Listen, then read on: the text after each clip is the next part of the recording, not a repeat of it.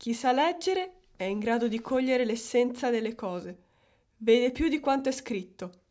È una frase di Borges, di Verlaine, di Italo Calvino, di Virginia Woolf? No. Questa frase è parte dell'incipit di Non siamo mai stati sulla Terra, un libro originale e non solo per il contenuto. Ci sono due autori, di cui uno molto particolare.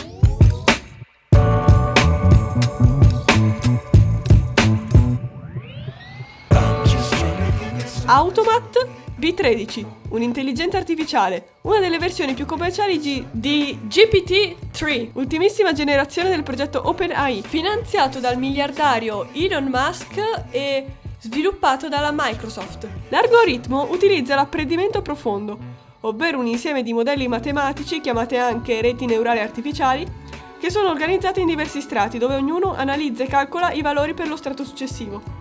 In parole più semplici, questa intelligenza artificiale viene nutrita con varie opere che possono essere letterarie, artistiche, basti pensare a Dal-I o l'AI art, in questo periodo molto controversa, e prendendo spunto da queste informazioni crea un lavoro originale, oppure ne può anche proseguire di già creati. Questo metodo di apprendimento perfetto permette di scrivere testi simili a quelli dei classici autori umani. Si potrebbe dire che supera il test di Turing?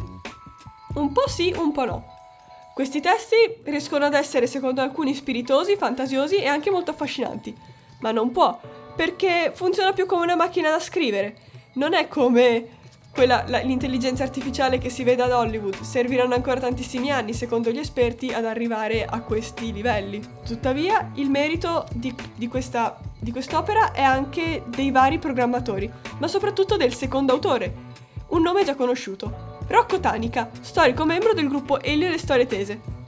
Questo libro unisce i racconti fantastici a parodie e divagazioni su temi vari, che sono, possono essere dalla storia di Milano alla poesia alla musica. Automat a B13 ha impersonato vari ruoli improbabili, quali Dio, l'acqua e il cinema a luci rosse. L'idea è nata dopo che il nostro autore 2, Rocco Tanica, ha visto e approfondito la vicenda del chatbot Elisa e si è documentato sulla creazione di opere d'arte con l'intelligenza artificiale. Ha anche detto che gli, pi- gli piacerebbe assieme a Elio e le storie tese creare una canzone con l'intelligenza artificiale e dice anche che i risultati siano abbastanza promettenti. Per esempio, recentemente un'intelligenza artificiale è riuscita a, com- a continuare un'opera di Schubert che non era stata finita. Tuttavia l'idea di creare storie con l'intelligenza artificiale è nata negli USA con One the Road, pubblicato nel 2018 dallo scrittore creativo Ross Goodwin, che voleva emu- emulare lo scrittore beat Kerouac percolle- percorrendo un tragitto da New York City a New Orleans su una Cadillac assieme a tre amici. L'automobile era dotata di vari sensori e le immagini e i dialoghi venivano inviati come input ad un computer portatile. L'intelligenza artificiale utilizzava i dati e generava due mini racconti di 5 righe al minuto. Automat è stato nutrito con varie opere, dagli haiku a, Italo Calvino, ed è riuscito a creare cose molto particolari. L'intelligenza artificiale come metodo per sviluppare delle opere potrebbe essere utile nel campo, per esempio, di quelle opere che purtroppo non sono riuscite ad essere finite, come per esempio I Vespri di, di Giuseppe Parini, oppure tutte quelle opere musicali che, che non sono mai state concluse. Può essere d'aiuto al blocco creativo, per essere l'aiuto al blocco creativo o il metodo migliore per ricostruire un'opera. Intanto dobbiamo pensare al fatto che ogni ta- che servono almeno due o tre tentativi o anche di più per, per raggiungere qualcosa che sia, possa essere soddisfacente, visto che queste tecnologie sono al loro inizio. E poi sul fatto delle opere finite, non sono la vera, la vera idea dell'autore, è un po' come i dischi postumi. Per quanto una band, per quanto i collaboratori del, del produttore piuttosto che del cantante possano volere mostrare la sua anima, non saranno mai lui, non saranno mai la persona che ha prodotto quelle canzoni. E quindi potrebbero essere utili soltanto come un metodo per riempire il buco, ma non per farlo brillare come l'avrebbe fatto brillare Beethoven piuttosto che chi lo sa. E comunque l'intelligenza artificiale è ancora molto indietro per essere applicata a cose veramente eclatanti. Per esempio è purtroppo noto il triste caso della startup francese che ha provato a utilizzare un'intelligenza artificiale come chatbot per un centro per la salute mentale e purtroppo ha consigliato al paziente immaginario di suicidarsi.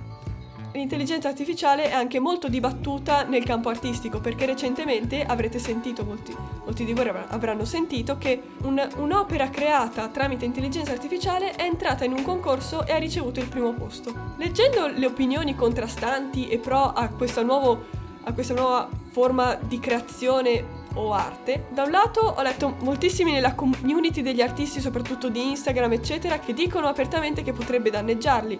Per esempio, se si utilizzasse l'intelligenza artificiale da sola, si potrebbe creare un cartone animato senza utilizzare degli animatori. Sarebbero delle persone che restano a casa, ma da un lato, parlando de- delle condizioni di lavoro che molti animatori hanno, potrebbe essere di aiuto, perché, ad esempio, guardando negli studi di, a- di anime giapponesi, si è spesso riscontrato che questi produttori si trovino in condizioni molto difficili. Ad esempio, gli animatori dello studio Mappa, che è quello che ha creato Jujutsu Kaisen, Attack on Titan e varie opere come Chainsaw Man, si trovano in condizioni che, che, che dovevano addirittura dormire sotto al tavolo perché dovevano finire un'opera. Quelli di Attack on Titan, si basta, basta guardare qualche foto e avevano dei, durante le interviste degli enormi segni di stanchezza e di stress, per esempio forti occhiaie per di più vengono anche pagati poco. Quindi l'intelligenza artificiale potrebbe venire dove gli autori non riescono più a lavorare, per esempio a causa dello stress. E gli autori possono così prendersi una vacanza mentre l'intelligenza continua a lavorare. Poi c'è chi dice che, che dovrebbe essere cambiata è il fatto che deve essere sempre scritto, secon- secondo la mia opinione, che l'opera è stata creata da un'intelligenza artificiale. Facciamo un piccolo esempio. Immaginiamo che tu sia un artista che ha fatto un, un disegno per un concorso, un concorso d'arte. Hai lavorato molte ore, hai utilizzato del materiale e ci hai messo della tua passione. È la tua visione personale che nessuno potrà replicare. L'intelligenza artificiale, per quanto innovativa possa essere, alla fine viene nutrita con delle altre opere e quindi non è proprio lo, lo, stesso lavoro creativo che una persona può avere, è un insieme di visioni. Facciamo che per esempio tu sia uno dei favoriti ad arrivare prima. Purtroppo però una persona fa un'opera con l'intelligenza artificiale che ha un aspetto molto più bello, magari più perfetto, perfezionato e arriva prima. Que- però nessuno lo sa. Nessuno sa che quest'opera è stata creata con un'intelligenza artificiale, pensano che sia un'opera creata a mano. Dopodiché si viene a scoprire che quest'opera è stata creata con un'intelligenza artificiale. E in questo caso è giusto che ti arrabbi. Quindi, secondo me, magari l'intelligenza artificiale può essere un aiuto creativo, un nuovo pennello, come dicono molti, ma, può, ma deve essere segnalato che è stato creato da un'intelligenza artificiale, magari creando anche dei premi a parte. Anche perché per la scelta delle immagini dell'intelligenza artificiale c'è un gusto personale, che è basato sulla propria creatività. Per esempio, se utilizzate un software come DALI o quegli altri che, che sono in circolo, noterete che genera più di un'immagine e la persona li sceglie in base ai suoi gusti, quindi c'è un po' anche il lavoro della persona. Poi sulla questione che viene spesso alza- alzata tipo il creatore è chi idea l'opera o chi fa l'opera, ci si potrebbe discutere fino a domani. Ma posso anche dire che le stesse cose negative che si dicevano delle opere in- dell'intelligenza artificiale si dicevano anche della fotografia. E la fotografia ha tolto moltissimo il lavoro de- degli artisti e ha, dovuto cambiarlo anche di molto. Infatti probabilmente l'arte contemporanea e i ritratti contemporanei che, vedre- che vediamo oggi no- non esisterebbero se la fotografia non fosse mai inventata. Perché gli artisti hanno capito che c'era anche bisogno di creare qualcosa che solo la mano umana e la fantasia potevano creare, che potevano essere o l'astrattismo o il cosiddetto iperrealismo. Però la fotografia si è anche rivelata molto utile. Pensate per esempio agli antichi ritrattisti. Era una cosa su cui riflettevo oggi durante l'ora di storia dell'arte mentre guardavamo la foto di una bottega medievale. Ho notato subito il dettaglio di questo ragazzo che ritraeva una damigella.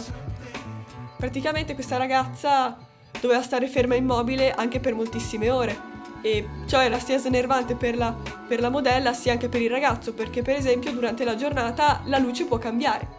Con l'avvento della fotografia e, e anche di internet le persone possono semplicemente cercare una reference su Pinterest piuttosto che sui siti dedicati o su Instagram e si trovano subito il modello e poi possono anche utilizzare di- diversi modelli se non si trovano bene con uno. Quindi l'intelligenza artificiale è un bene o un male per l'arte? Ai posteri l'ar- l'ardua sentenza. Se da un lato può essere molto utile, da un lato può- deve essere anche utilizzata in modo responsabile. Con questo è tutto, gente, ci vediamo!